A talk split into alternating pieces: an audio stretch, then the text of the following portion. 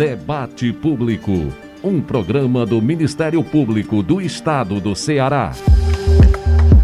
Olá, no ar agora o Debate Público. Eu, Alex Mineiro, encontro você toda semana por aqui. A partir de agora, notícias e reportagens sobre a atuação do MPCE em todo o estado. Obrigado pela companhia e também pela audiência. O debate público está na rádio, no site mpce.mp.br e Spotify, Deezer e Google Podcasts. Nosso programa é transmitido em Fortaleza pela Rádio Universitária FM 107,9. E pelo interior do estado nós contamos com as rádios parceiras: Campo Maior 840 AM de Quixeramobim, no Sertão Central. Rádio Cultura dos Inhamuns 960 AM de Itauá e a Rádio Educadora do Nordeste 950 AM de Sobral, na região norte do estado. Vamos aos destaques de hoje. Ministério Público sugere protocolo sanitário diferenciado para crianças menores de 12 anos nas escolas cearenses. MPCE combate fake news sobre a eficácia e segurança das vacinas contra a Covid-19. No sertão cearense, editais de processo seletivo com irregularidades são suspensos após recomendação do Ministério Público. No maciço de Baturité, agricultores de Ocara são denunciados pelo MPCE por praticarem crimes de trânsito e contra a proteção de adolescentes. Na região norte, municípios de Uruoca e Martinópole devem impedir festas de pré-carnaval e carnaval sem protocolos sanitários. E ainda, a Justiça determina a interdição e retirada de criadouros de porcos na zona urbana de Coreaú. Na hora do debate, a atuação do MPCE na prevenção da gravidez na adolescência. Recebemos aqui no estúdio a Procuradora de Justiça e coordenadora do Centro de Apoio Operacional da Educação, doutora Elizabeth Almeida. Doutora, o MPCE não só acompanha essa realidade, como tem ações para o enfrentamento, não é isso? Com certeza, até porque esse tema é um tema que está fortemente ligado ao abandono escolar. Também com a gente a professora da Faculdade de Medicina da Universidade Federal do Ceará, fundadora do Ambulatório de Adolescente da Maternidade Escola CIS Chateaubriand, doutora Zenilda Bruno. Professora, qual o dado mais alarmante no Ceará quando se fala sobre gravidez na adolescência? Pensando principalmente da, nessas meninas que têm uma vida sofrida já, mostrando que a gravidez na adolescência acontece mais às meninas mais pobres e com menor escolaridade. Daqui a pouco, na hora do debate, tem muito mais sobre o tema. Vamos juntos, que o debate público já está no ar. Debate Público. O Ministério Público do Ceará sugere protocolo sanitário diferenciado para crianças menores de 12 anos nas escolas cearenses. Mais detalhes você acompanha agora com a repórter Gabriela Veras. O Ministério Público solicitou à Secretaria da Saúde a criação de um protocolo sanitário diferenciado voltado para crianças menores de 12 anos, já que nessa faixa etária a vacinação iniciou no dia 15 de janeiro. O promotor de justiça e coordenador do CAL Saúde, Dr. Enes Romero, enfatiza sobre a importância de um protocolo distinto para proteger as crianças que ainda não foram vacinadas. Esse protocolo, ele garantiria inclusive o fechamento das turmas a partir do momento em que houver dois casos em uma determinada sala de aula. É necessário proteger o público que não está vacinado mais do que as demais pessoas e por isso ocorreu essa discussão. Importante lembrar também a todos os pais e responsáveis que é hora de vacinar todas as crianças. A advogada Rafaela Rocha, mãe do Felipe de 7 anos, conta sobre os cuidados com seu filho que ainda não se vacinou e sua expectativa em finalmente ter a oportunidade de imunizá-lo contra a Covid-19. Depois do início dessa pandemia, redobramos o cuidado com nosso filho. Saber que quase 1.500 crianças já morreram por esse vírus é devastador demais. Eu tenho muita esperança que esse pesadelo possa estar perto do fim. Eu já tomei minhas três doses da vacina e cadastrei meu filho e conto os dias para vacinar ele também. Sou a favor da manutenção das aulas presenciais desde que a escola ofereça um ambiente seguro, arejado e com poucas crianças em sala mas é imprescindível que os pais não enviem seus filhos à escola quando apresentem qualquer sinal de doença. Ao todo, é esperado que mais de 900 mil crianças em todo o estado sejam vacinadas. Cerca de 250 mil já foram cadastradas. Além disso, o Ministério Público não solicitou mudanças no protocolo sanitário para maiores de 12 anos, já que a faixa etária, de acordo com o cronograma de vacinação, deve estar com as duas doses da vacina. E o MPCE tem reforçado o combate a fake news sobre a eficácia e segurança das vacinas contra a Covid-19. Quem conta pra gente é o repórter Emerson Rodrigues. O Ministério Público do Ceará oficiou na última semana o secretário da Saúde do Estado, Marcos Gadelha, e o presidente do Conselho Regional de Medicina do Ceará, Elvésio Feitosa. É solicitado que os gestores tomem medidas cabíveis a respeito das declarações sem embasamento científico dadas pelo médico sanitarista José Venilton de Almeida. Em entrevista concedida à TV Diário do Sertão, o médico defendeu a inexistência de vacina para o tratamento contra a Covid-19. José Venilton ainda reforçou que as vacinas de RNA mensageiro, caso do imunizante da Pfizer, não deveriam ser aplicadas em seres humanos, mas apenas em animais e de forma experimental. A promotora de justiça Karine Leopécio atua na defesa da saúde pública em Calcaia desde 2011 e destaca que fake news sobre vacinação não são novidades. A promotora de justiça ressalta o que a população deve fazer caso se depare com notícias falsas. É importante, se você se deparar com alguma notícia que seja contrária às orientações das autoridades sanitárias, é você procurar checar as fontes e, e procurar outras fontes de informação também para saber a veracidade dela. E caso se depare com fake news, você pode denunciar o MP pelo e-mail que foi criado especificamente para as denúncias relacionadas ao Covid, que é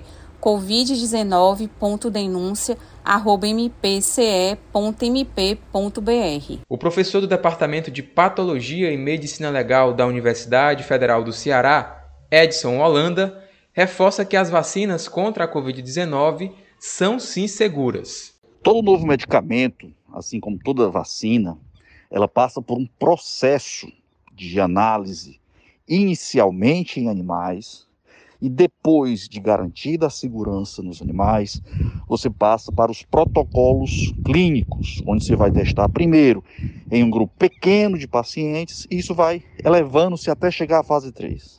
Todas as vacinas que estão no Brasil passaram por esse processo. Todas elas passaram, além desse processo, por avaliação deste processo pela Agência da Vigilância Sanitária Anvisa. Ou seja, as vacinas são absolutamente seguras. Bilhões, bilhões com B de bola tomaram vacina ao redor do mundo, pouquíssimos eventos colaterais e a vacina é a única saída para a pandemia.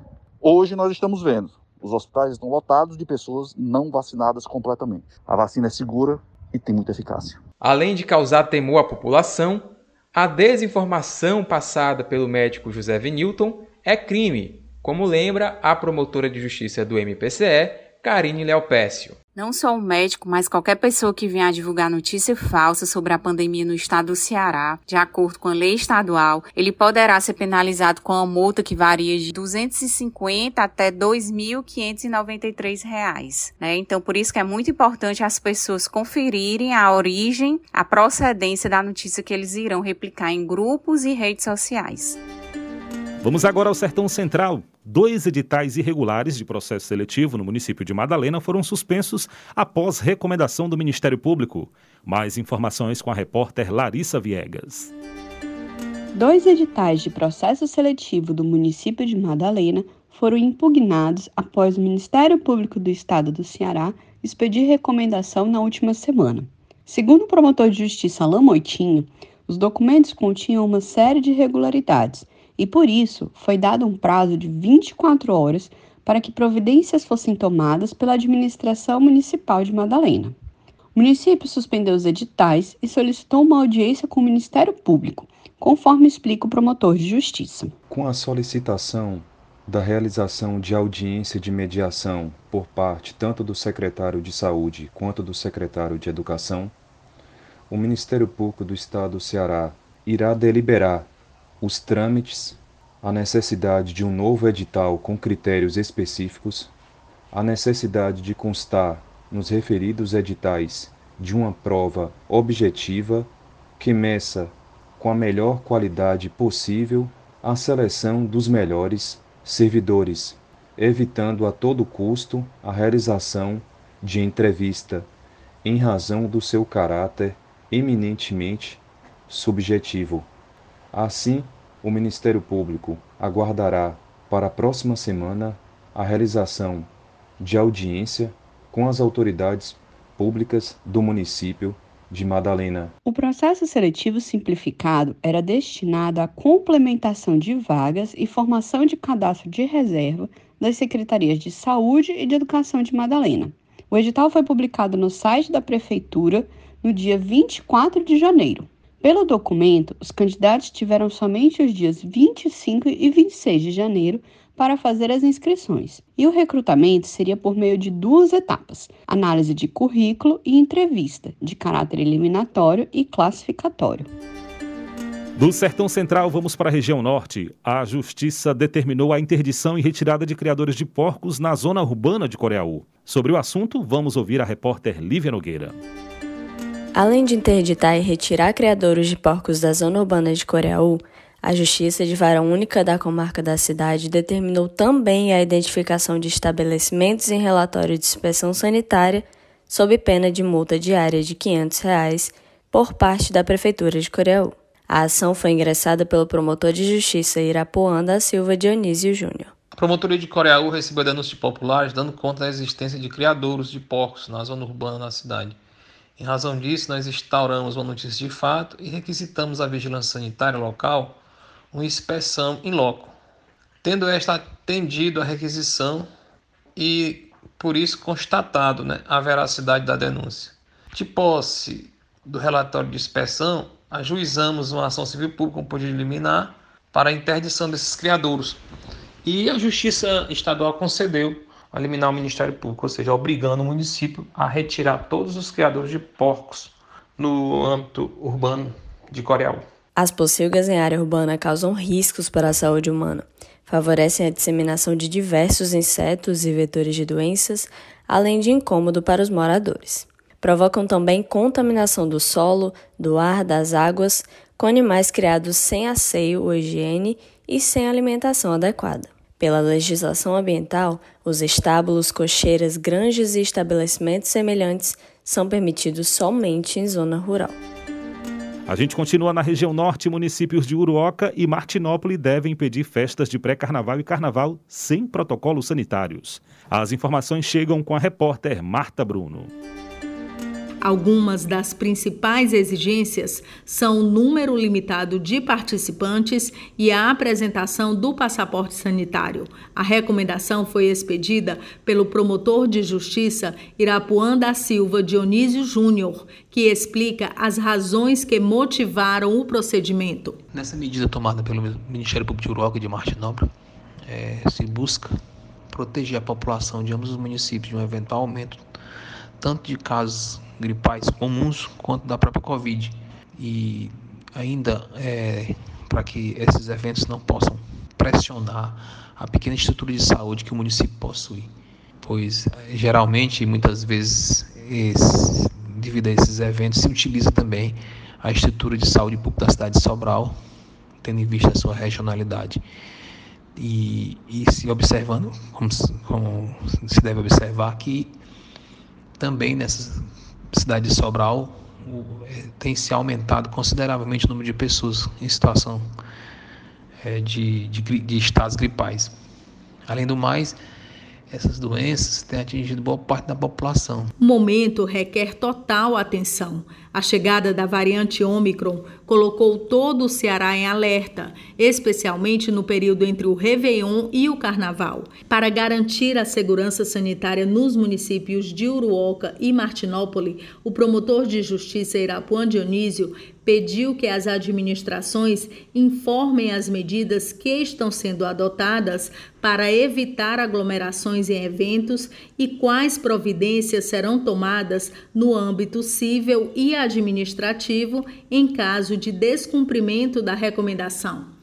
Atendendo à recomendação do Ministério Público, os municípios de Uruoca e Martinópole não apenas vão coibir as festas irregulares nesse período, as duas administrações publicaram decretos municipais proibindo o carnaval público e particular nas cidades. Da região norte, vamos ao maciço de Baturité. Dois agricultores de Ocara são denunciados pelo MPCE por praticarem crimes de trânsito e contra a proteção de adolescentes. Acompanhe na reportagem de Paulo André Sales. Segundo inquérito policial, no dia 17 de setembro de 2021, Francisco Nazareno Alves de Oliveira encontrou um adolescente em um bar em Croatá, município de Ocara, e emprestou a moto para a condutora buscar duas amigas e em seguida voltar para o bar. Ao retornar, as três adolescentes consumiram bebidas alcoólicas adquiridas e pagas por Francisco Nazareno. Momentos depois, os quatro saíram na moto conduzida por uma das adolescentes para irem a uma festa. No percurso, o veículo colidiu com outra motocicleta, guiada por Itamar da Silva, condutor não habilitado e que dirigia sob efeito de bebida alcoólica. O acidente aconteceu na BR-222. Tais condutas são crimes, conforme destaca o coordenador do Núcleo de Capacitação do Detran, Patrick Reis. O veículo causador do sinistro foi a motocicleta conduzida pelas adolescentes. Nesse caso, como o adolescente não comete crime, conforme o artigo 103 da Lei 8069-90 do Estatuto da Criança e do Adolescente, somente comete o crime o proprietário que entregou o veículo para menor. Assim, ele cometeu o crime do artigo 310, agravado pelo artigo 298, inciso 1 do Código de Trânsito Brasileiro. Já a outra motocicleta, o condutor cometeu o crime do artigo 306, agravado pelo artigo 298, inciso 3 do Código de Trânsito Brasileiro. As condutas que motivaram a denúncia da Promotoria de Justiça da comarca de Ocara acompanham práticas criminosas, especialmente no interior. Os agricultores responsáveis vão responder processo criminal. Francisco Nazareno Alves Oliveira confessou os crimes de entrega à direção de veículo automotor à pessoa não habilitada durante o interrogatório. Itamar da Silva, por sua vez, admitiu não possuir carteira de habilitação e que dirigiu após ter ingerido bebida alcoólica. O assunto agora é combate à corrupção. A atuação do Ministério Público no combate à prevenção e corrupção é prioridade. Um relatório divulgado pela Transparência Internacional aponta que o Brasil caiu no índice de percepção da corrupção. O país ocupa a posição 96 entre os 180 avaliados no principal indicador de corrupção no mundo. Sobre o tema, o repórter Samuel Sena conversou com o promotor de justiça e coordenador do Centro de Apoio Operacional de Defesa do Patrimônio Público, Cilderlândio do Nascimento, e em pauta, o resultado do Brasil na transparência internacional. O promotor de justiça e coordenador do Centro de Apoio Operacional de Defesa do Patrimônio Público, Cilderlândio do Nascimento, comentou a nota que representa o terceiro pior resultado do Brasil nos últimos 10 anos. O Brasil vem caindo bastante nesse ranking de percepção da corrupção em razão da aprovação de leis, de decisões administrativas e judiciais que vêm dificultando o combate à corrupção. Podemos citar vários exemplos: a aprovação da lei de abuso de autoridade, uma decisão judicial que impediu durante determinado período o compartilhamento de informações financeiras do COAF aos órgãos de investigação, a dificuldade cada vez mais presente do compartilhamento dessas informações com os órgãos de investigação.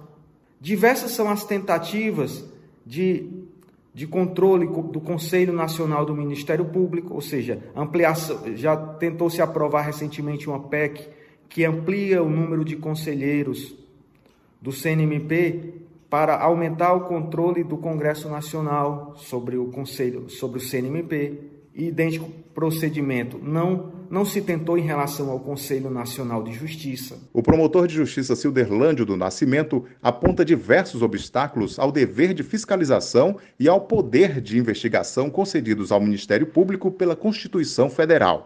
A aprovação da lei de improvidade que foi, que foi no caso foi aprovada essa nova lei no final do ano passado, representou um grave retrocesso no combate à corrupção. Pra, para os senhores terem ideia, diversas condutas deixaram de ser atos de improbidade administrativa. A exemplo, do não repasse de contribuições previdenciárias descontadas dos servidores, não repasse à previdência, deixou de ser ato de improbidade administrativa.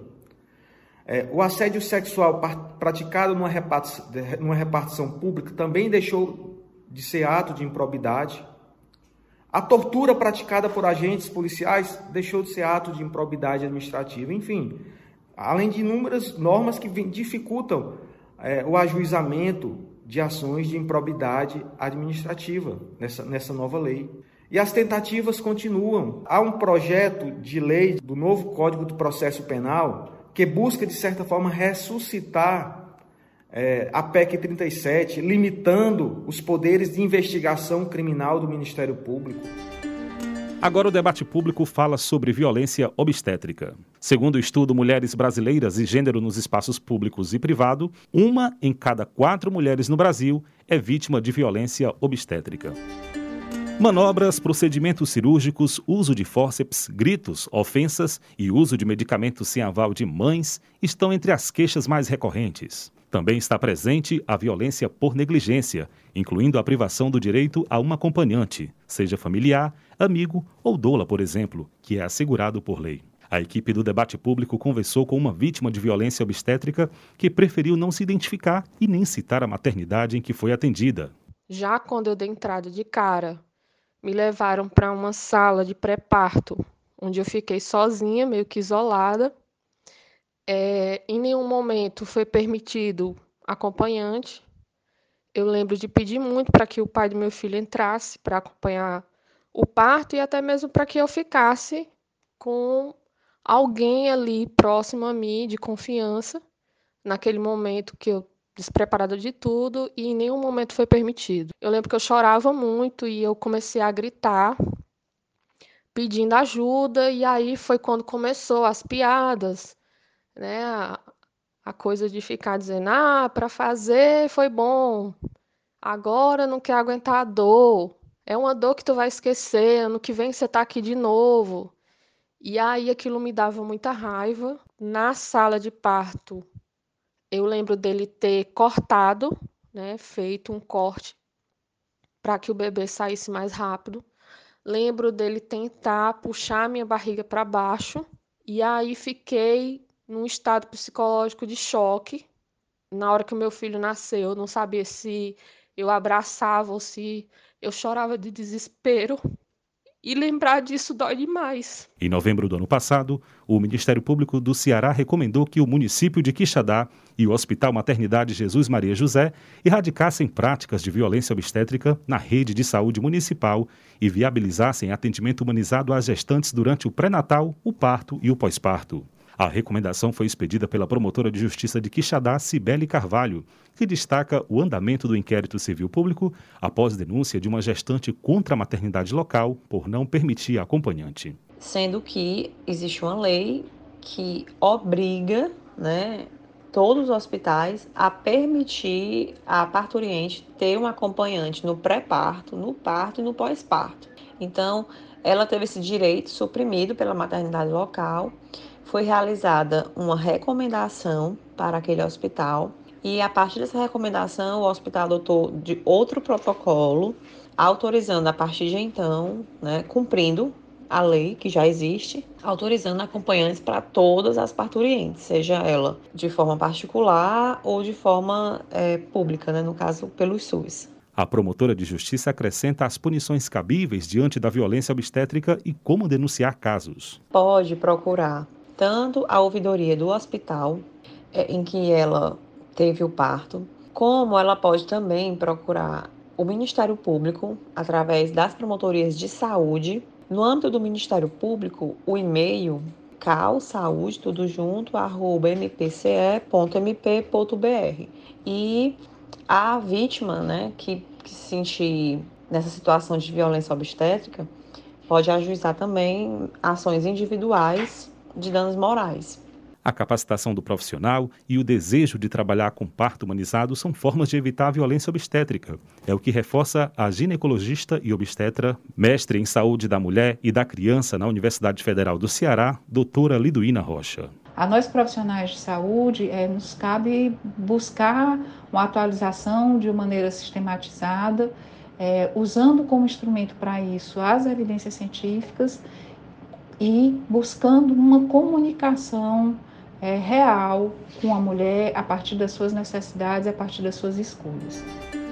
O Ministério Público do Ceará cobra na Justiça melhorias para as delegacias de Polícia Civil dos municípios de Itauá e Parambu. Duas ações civis públicas tramitam perante o governo do estado para que os distritos policiais recebam melhorias físicas, estruturais e de recursos humanos. Sobre o assunto, vamos ouvir o promotor de justiça de Itauá, Juscelino Soares. Estrutura física precária, equipamentos eletrônicos sucateados ou completamente sem funcionar em relação ao pessoal, delegados, inspetores, escrivães, havia uma insuficiência ou ausência de pessoal completa, né, condições indignas de trabalho. Depois de várias tentativas de resolução administrativa, nós tivemos que acionar o Poder Judiciário por meio de ações civis públicas para fazer valer o direito dos cidadãos, direito à segurança pública e direito à vida propriamente dita. E as inscrições para o Fundo de Defesa dos Direitos Difusos, o FDID, que financia projetos sociais, foram prorrogadas e vão agora até o dia 15 de fevereiro. Quem conta sobre o andamento do processo de participação das organizações da sociedade civil é a assessora do Procurador-Geral de Justiça na gestão do FDID, Liduína Martins. Agora, as inscrições das entidades interessadas em, em apresentar seus projetos ao FDID será até o dia 15 de fevereiro de 2022. Assim, os interessados devem consultar o edital que se encontra disponível na página do FDID. As dúvidas sobre o edital devem ser interessadas ao e-mail fdid.edital.01.2021@mpce.mp.br. O Decon Ceará autuou seis farmácias na capital cearense pelo aumento abusivo dos preços das máscaras de proteção facial e cirúrgicas, com tripla camada. O diretor de fiscalização do Decon Ceará, Pedro Ian Sarmento, detalha a operação. Essas empresas foram autuadas e terão ainda que apresentar no prazo de 10 dias a sua defesa, bem como nota fiscal de compra e venda dessas máscaras dos últimos 120 dias para ser analisado por quanto eles compraram e qual a sua margem de lucro na venda. Foram autuadas as farmácias Drogazil nos bairros Messejana e Montese, as farmácias Extra Farma nos bairros Benfica e Parque Manimbura, a farmácia Dose Certa do bairro Messejana e a drogaria Farma Dantas do bairro Damas. É importante lembrar que a fiscalização segue em outros municípios. Denúncias devem ser feitas através do e-mail deconce@mpce.mp.br ou pelo WhatsApp DDD 85 98685 6748. É hora do debate. Hora do debate.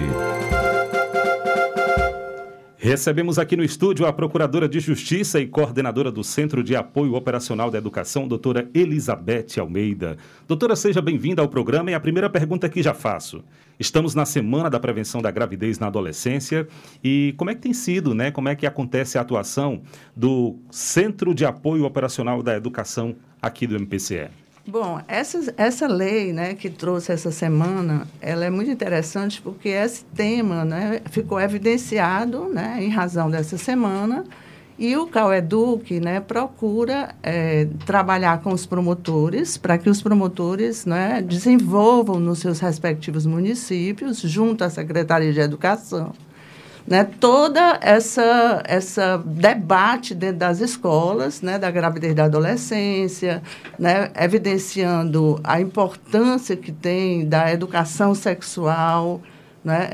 E esse tema, na verdade, é um tema que há muito tempo ele já estava no Plano Nacional de Educação, né? O Plano Nacional de Educação já traz, que é o PNE, já traz essa temática como uma, uma política pública a ser desenvolvida pelo governo. Ok, doutora, e sobre a responsabilização dos pais, como é que fica nesse assunto da gravidez na adolescência? Olha, a responsabilização dos pais, né, ela está lá na nossa Constituição, né, e, por exemplo, através da paternidade responsável, né, porque quando se fala em gravidez, muitas vezes só a mulher que carrega aquela situação, e nós temos trabalhado, né, sempre nessa temática de quanto a paternidade tem que chegar junto, né? ser responsável, os dois, pelaquela situação. A gravidez não é só da mulher.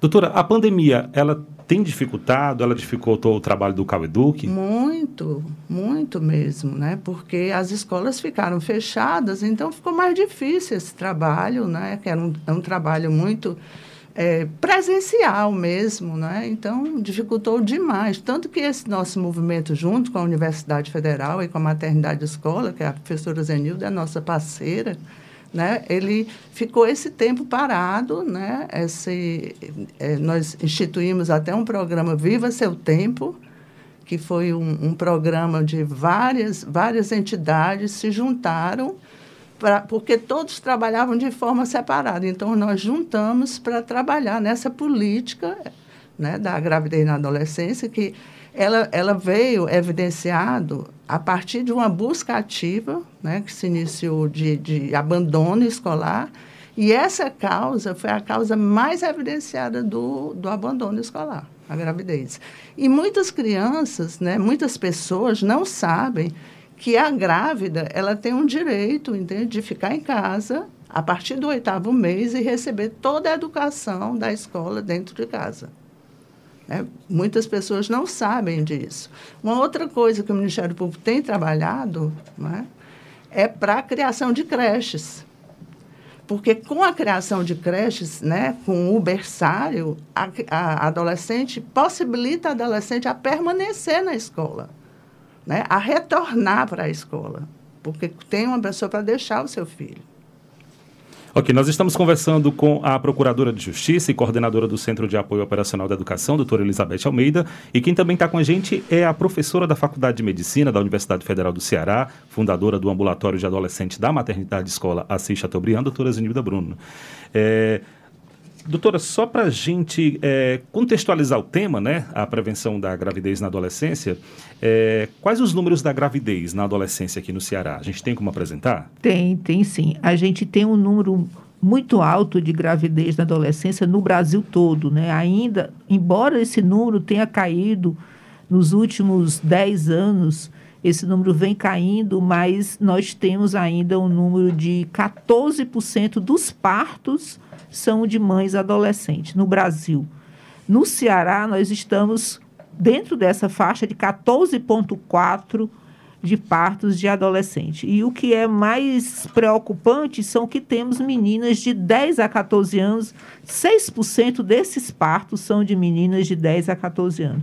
Então, isso faz com que a gente se preocupe ainda mais, porque sabemos que essas meninas deveriam estar na escola e não estão. E como a doutora Elizabeth disse, a evasão escolar é muito grande e elas não voltam à escola. Nós fizemos uma pesquisa de com cinco anos depois do parto, apenas 40% tinha voltado a estudar. E as outras 60% não voltaram mais depois de cinco anos. E muitas delas já tinham outros filhos. Então, isso faz com que a gente se preocupe muito com essa questão. É, essa gravidez na adolescência, ela é desejada? Não. Nós fizemos, inclusive, nesse mesmo trabalho, um levantamento: 79% dessa gravidez não, não é, é desejada, ela não é planejada, né? Então, a história desejada é meio complicado quando a gente tem a história dos inconscientes. Então, tem o desejo de ser mãe, tem o desejo de provar a sua fertilidade, mas ela não é planejada. E isso realmente merece que o poder público atue prevenindo essa gravidez, dando chance dessa menina fazer uma anticoncepção. É, professor, e quais são os fatores que contribuem para a gravidez na adolescência? Os dois fatores piores é o baixa escolaridade e o baixo poder econômico. E temos, logicamente, outros fatores, famílias menos estruturadas, mães que também tiveram gravidez na adolescência, mas esses dois fatores são primordiais. E a educação, como a doutora Elizabeth colocou, além de ela ser uma causa de gravidez na adolescência, ela é uma consequência. Porque a baixa escolaridade, também por conta da evasão escolar, essas meninas não conseguem um emprego satisfatório, ela, é o, o ciclo da pobreza continua. Então, realmente, nós temos que interromper esse ciclo. Doutora Elizabeth, é, o desafio é grande. É muito, é por isso que a gente sempre diz que a educação é o melhor contraceptivo. Né? É a educação, é lá que ela vai ser esclarecida. Né? Então, tem que se discutir dentro da escola né, a sexualidade. Né? É uma questão que hoje a gente ainda trabalha ainda com muito tabus. Né? É muita... A própria família tem esse tabu e, e, eu acho que isso ficou muito evidenciado nesse atual governo, né? Houve um retrocesso, a escola teve ainda mais dificuldade nesse tipo de discussão, né? Mas a gente precisa aproximar, inclusive, a escola, como tem dentro do nosso projeto Viva Seu Tempo, é, é, aproximar a escola com a, a, a saúde, né, para que aquela adolescente tenha prioridade no acompanhamento da sua gravidez, né, nos postos de saúde mais próximos da escola, nesse trabalho que existe da saúde com a educação. É, professora Zenilda, é, qual a reincidência dessa gravidez na adolescência? É, no Brasil, está em torno de 32% a reincidência de gravidez. Aqui em Fortaleza, nós fizemos um levantamento rápido agora para essa entrevista, e aí nós verificamos que 19,2% das meninas em 2020 elas tiveram um novo parto. Então, o grande trabalho que a gente tem pleiteado junto do governo é o uso de métodos de longa duração, porque essas meninas que saem da maternidade já deveriam sair com um método de longa duração para que elas tivessem pelo menos três anos, cinco anos, para poder pensar numa nova gravidez com mais é, tranquilidade, com mais desejo dessa gravidez e não ter uma nova gravidez logo a seguir do parto. E o que fazer para prevenir a gravidez não desejada? O mais importante, eu acho que é realmente orientar essas meninas para o método anticoncepcional de longa duração. Não é é, a educação, dar um projeto de vida para essas meninas é muito importante, porque muitas delas não têm uma ideia do que é que vai ser quando crescer, elas não têm um, um projeto de vida. E a educação realmente é fundamental. A, o uso do método anticoncepcional naquelas que já têm atividade sexual, porque você não pode impedir que ela tenha atividade sexual, você pode orientar para que ela é, retarde um pouco essa, esse início, mas depois de iniciado, ela realmente precisa de um método anticoncepcional para evitar que elas engravidem sem querer. Voltando aqui para a Procuradora de Justiça, coordenadora do Centro de Apoio Operacional da Educação, doutora Elizabeth, é como é que essa adolescente ela pode buscar ajuda diante dessa realidade? Olha, assim, a primeira ajuda que eu acho que o adolescente deveria procurar seria os pais, né? Mas se você falar, assim, um diálogo aberto, né, que as famílias possam ter esse diálogo aberto, né? Eu sempre digo que não engravida só o filho do vizinho, engravida a tua filha também. Então que você dialogue com seus filhos. Agora, se a ajuda for do lado jurídico, né? Então ela pode procurar o Ministério Público, né, da sua cidade o Ministério Público pode garantir, inclusive uma, uma, através de uma ação, um alimentos antes da criança nascer, né? ela é possível. O Ministério Público pode instruir aquela adolescente, aquela família, se for o caso é de um aborto, né? num caso de estupro, né? ele pode instruir né, legalmente, né? ele pode também instruir aquela adolescente para responsabilização do agressor, né? como também ajudá-la no acesso à educação, que é a nossa. É, é, é, onde nós acreditamos né, que tudo é, é educação, você tem que caminhar para fortalecer ainda mais a educação. E essa, essa temática, né, como os dados que a doutora Zenilda nos trouxe, ela mostra o quanto ela tem relevância. Né? É, se você fizer um levantamento aqui na rede municipal de educação, né, o, o, a incidência de gravidez na adolescência ela é muito mais nos bairros mais carentes, onde tem menos escolaridade, onde as pessoas menos dão é, valor à educação. Doutora, a gente consegue apontar, de repente, quais as dificuldades que o MPCE tem encontrado para trabalhar diante da prevenção na gravidez na adolescência? O que é que, de repente, vem né, em contraponto e dificulta e tenta fazer com que o trabalho, de repente, do Caio ele seja dificultado? Não, não, nós não temos dificuldade, até porque, assim, é, eu acho que nós, nós recomendamos, a gente fiscaliza, ver se a educação está, por exemplo, agora na semana, se ela está realmente trabalhando nessa temática, né, como a lei A lei diz que é, e tem uma lei estadual também, né? Nessa mesma, nós estamos também na semana estadual da gravidez e da adolescência, né? Tem a lei federal e a lei estadual. Não, não há dificuldade nisso aí, não. A dificuldade que pode se enfrentar é dentro da escola de encontrar pessoas com preconceito. Né? Mas isso aí eu acho que nada, nada é impossível quando você dialoga. Né? Então, é possível mesmo, não, não há dificuldade não para o Ministério Público. Doutora Elizabeth, onde estão os maiores índices de gravidez na adolescência aqui no estado do Ceará? Olha, é feito um levantamento né, das macro-regiões. Nós temos um índice maior na cidade de Camusim, né, na cidade de Icó e Canidé. Né, são os índices mais relevantes. Não é? É, Canidé, nós temos 24,3%. Não é isso? Camusim, nós temos 23,1% e Icó, 24,3% de gravidez na adolescência. Então, são as cidades que mais chamam a atenção. Né? Nós pretendemos, inclusive, né, fazer um trabalho mais incisivo nesses municípios junto com os promotores locais. Existiria, de repente, uma explicação por que seriam esses três municípios os maiores índices aqui no estado? Não, eu, eu antigamente era muito evidenciado em zonas praianas, né? E aqui nós temos mais, só Camusim, né?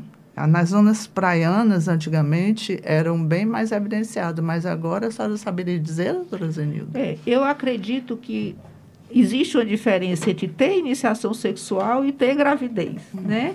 Talvez até na zona praiana tenha mais estímulo à, à, iniciação sexual, tenha mais a questão do turismo uhum. e elas se prostituírem, mas, por outro lado, elas são mais informadas. E daí elas usam mais o método anticoncepcional. Já em locais onde existe tabus, eu acredito nesses é, locais regionais que temos aqui no Ceará, de muito preconceito, de muitos religiosidade, como Canidé, talvez exista o preconceito de não uso do método, né? E daí é importante a gente verificar que essas meninas que mais engravidam são a de menor escolaridade, que a gente teria que ver também como é que é a escolaridade lá.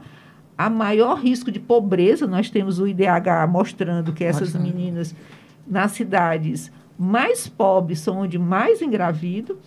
A gente tem um exemplo bem típico do norte do país, né? O norte do país, que é as cidades mais pobres, a gente tem o maior índice de gravidez na adolescência do Brasil são as cidades do norte. É, e o Nordeste é o segundo. O né? Nordeste é o segundo, é né? O Infelizmente segundo, né? é vergonhoso é quando vergonhoso. a gente fala em Brasil, a gente mostrar que o Nordeste ainda está no segundo lugar, depois vem o Centro-Oeste, o Sul, que é o, o melhor, né? E logo junto vem o Sudeste. Então, tem sido feito um trabalho muito grande de prevenção de gravidez na adolescência nesses países, desses locais, nesses estados menores. E quando a gente fala em, em mundo, a gente mostra que a África é o lugar onde tem mais gravidez na adolescência. E quando a gente fala em Europa Estados Unidos, é onde tem menor incidência de gravidez na adolescência. Então, logicamente que está tudo junto, tá? A questão econômica, tá? A questão educacional. E com isso vem os trabalhos também feitos nós temos lido muito trabalho americano, onde eles mostram que conseguiram prevenir a gravidez quando eles instituíram a questão dos métodos de longa duração.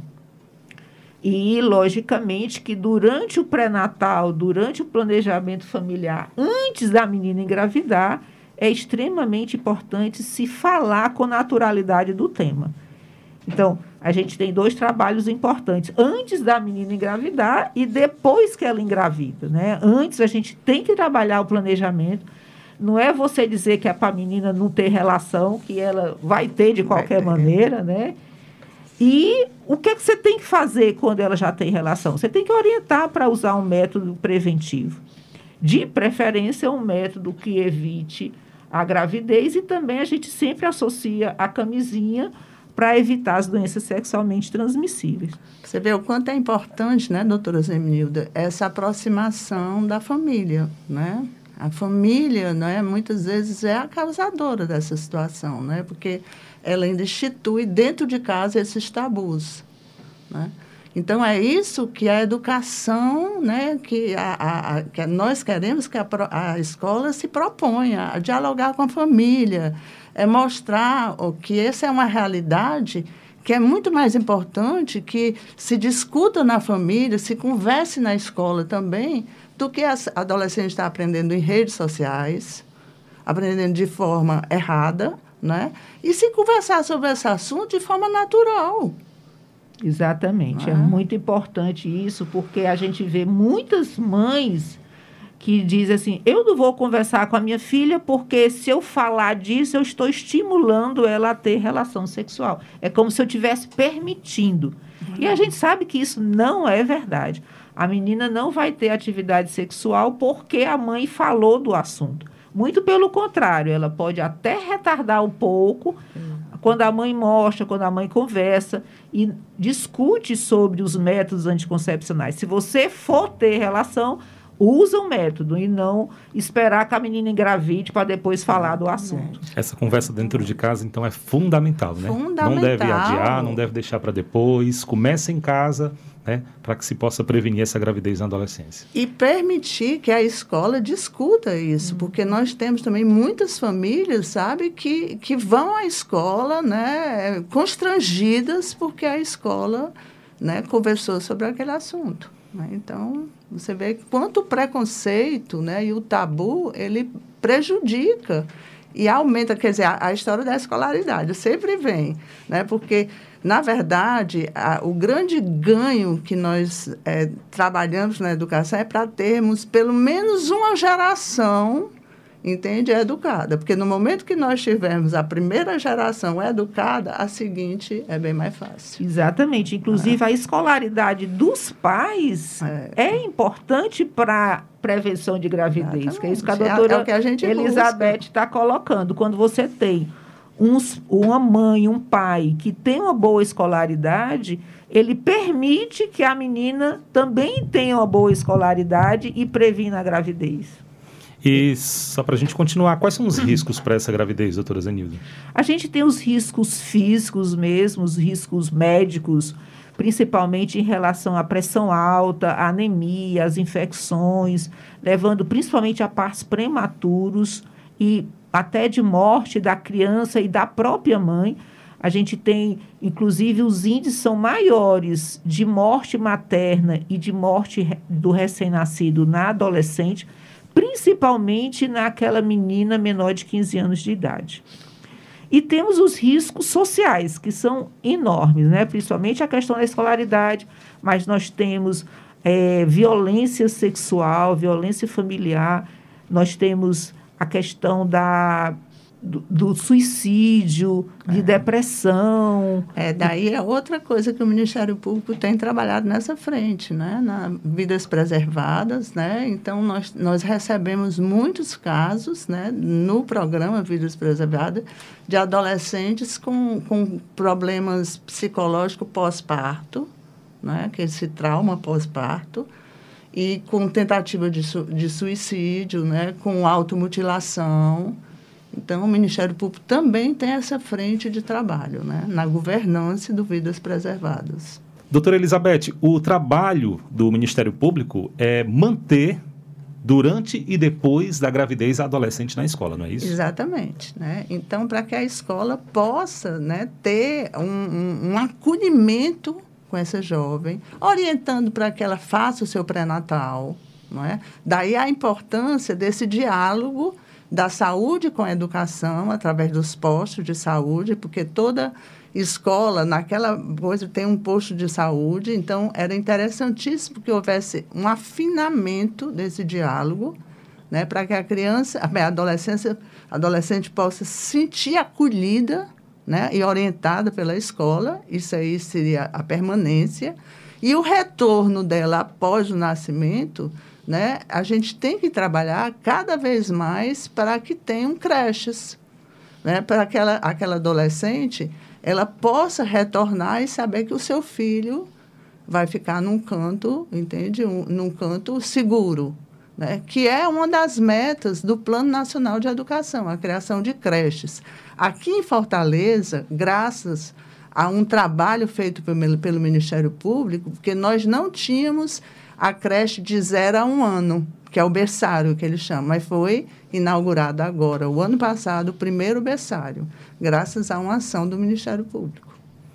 É, doutora Zenilda, é, métodos de longa duração diminui essa reincidência na gravidez da adolescente? Com certeza. Nós temos visto, inclusive, aqui no Ceará, aqui em Fortaleza, a diminuição dos, da reincidência de gravidez na adolescência. Quando as, em 2019 houve um grande trabalho do governo, do Estado, distribuindo os métodos de longa duração no projeto Nascer no Ceará. Então, a menina, a adolescente, já saía da maternidade com seu método, ou um implante, ou um DIU de, de progesterona, ou um DIU de cobre, e daí ela já estava protegida. Quando nós deixamos para que isso seja feito posteriormente, muitas vezes essas meninas não voltam. E, infelizmente, com a pandemia, esse número de distribuição desses métodos de longa duração caiu muito, chegando a zero, e daí a gente tem realmente novamente a reincidência aumentando na gravidez na adolescência. Então, nós tivemos 2020 uma queda boa, porque nas grandes maternidades recebiam essa, esses métodos, e depois, agora em 2021, nós já temos um aumento dessa reincidência porque nós não recebemos os métodos. Ok. Quero agradecer aqui a presença da Procuradora de Justiça e coordenadora do Centro de Apoio Operacional da Educação, doutora Elizabeth Almeida. Muito obrigado pela presença aqui no debate público. E também a professora da Faculdade de Medicina da Universidade Federal do Ceará, fundadora do Ambulatório de Adolescentes da Maternidade Escola C. Chateaubriand, doutora Zenilda Bruno. Muito obrigado às duas pela, né, pela presença, pela participação e pela colaboração na construção de uma sociedade melhor. Nós é que temos que agradecer essa temática, é uma temática que deve estar sempre em debate, não só na semana né, da gravidez da adolescência, como em todo ano. É interessante que a escola tenha isso como um tema transversal mesmo, para poder se, se ter essa educação sexual com qualidade. É, nós agradecemos o convite.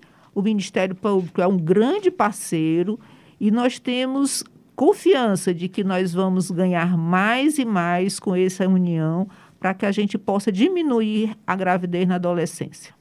É sempre um prazer e quero contar, né, outras vezes aqui com a presença das doutoras. E lembre-se, para ficar atualizado sobre a atuação do Ministério Público do Estado do Ceará, acesse mpce.mp.br ou visite nossas redes sociais. O Instagram é o arroba mpce oficial. Os nossos canais de interação seguem disponíveis para você. Adicione o nosso WhatsApp na sua lista de contatos DDD 85 99997 9431.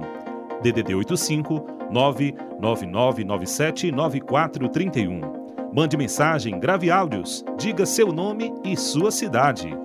Nosso e-mail é o imprensa@mpce.mp.br. E claro, também estamos nas redes sociais. No Instagram e Twitter, siga arroba MPCE oficial. O Facebook é Ministério Público do Estado do Ceará, tracinho oficial. Ministério Público do Estado do Ceará, tracinho oficial. Pelos nossos canais você participa do debate público e fica por dentro das principais ações do Ministério Público do Ceará. Muito obrigado pela companhia, pela audiência e até a próxima terça-feira. Debate Público, um programa do Ministério Público do Estado do Ceará, em parceria com a Rádio Universitária FM, Fundação Cearense de Pesquisa e Cultura e Universidade Federal do Ceará.